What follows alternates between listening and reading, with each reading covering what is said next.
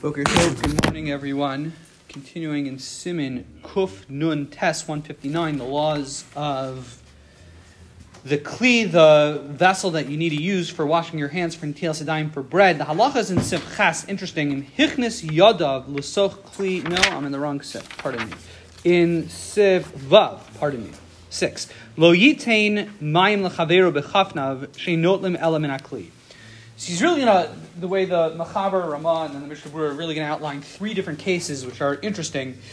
The, the halacha the Machaber is telling us is, let's say Mr. A were to kind of cup his hands, get water in his hands, in his cupped hands, and you know draw it from wherever, and use his hands as a as a kli of sorts, as a vessel, and pour it on Mr. B's hands. The halacha is that doesn't work. That's not good.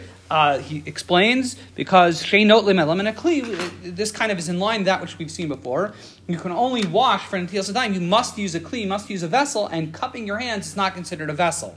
Now, let's say um, Mr. Mr. A takes a cup, fills it up with water, and pours it over Mr. B's hand. But Mr. B, with his let's say his right hand kind of moves get the water goes on his right hand but then he kind of cups his right hand and tosses it over his left hand. So it's coming from a kli it is coming from a vessel onto his right hand um, but when it gets to his left hand it's kind of a mix. It's halfway coming from a kli from a vessel but the other half is being thrown as a you know from his right hand to his left hand. So what's the halacha with that so practically, the halacha is you should not do that. Maharshal seems to say even b'diavad it doesn't work.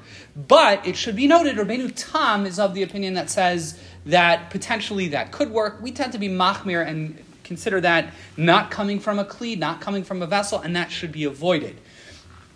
The third case, which is a little bit, which is actually a lot more nuanced, is let's say Mr. A pours water from a kli, fills it up in a, in, a, in a vessel, and pours it over your right hand, and you don't push or shove the water in any direction, but you rather let the water fall from your right hand onto your left hand without moving your right hand. So it really is coming directly from the kli, coming from a vessel. The only problem is it's first getting interrupted by your right hand and then landing on your left hand. So what's the story with that? So the truth of the matter is this actually might work. Uh, but it's going to be nuanced. We're going to have to wait to, I think it's Simon Kuf Samach Bays, where we'll see if a person has limited amount of water, you actually can you do you can do Natilas Yadayim like that, um, but we're going put a circle around that case because there are a couple other pieces of halacha that need to you, the person would need to do for that case to be um, to work. Which leads us to the beginning of Siv Zayin, which is Sarach Shiyavo Hamayim Mikoach Nosein. So we've seen up until this point, there's a requirement that when we use for Natilas Yadayim, you have to use a kli, you have to use a vessel. But we're going to see moving forward in Siv Zayin is aside from just a vessel, it has to come from the force of a person, mikoach nosein. So the first example that's given is let's say you use a kli, you use a, a vessel, you fill it up with water, and then you pour it, let's say, in a pipe and the pipe carries the water, a sluice of some sort carries the water, and then you put your hands under that pipe. So in theory, you have the koch of a you have a kli. You use the vessel. I poured it from a vessel, but the problem is, is once it hits the pipe, it's considered no longer mikoach nosein. It's no longer considered from the force of a person, but rather it's considered, I guess, from gravity, and that wouldn't work.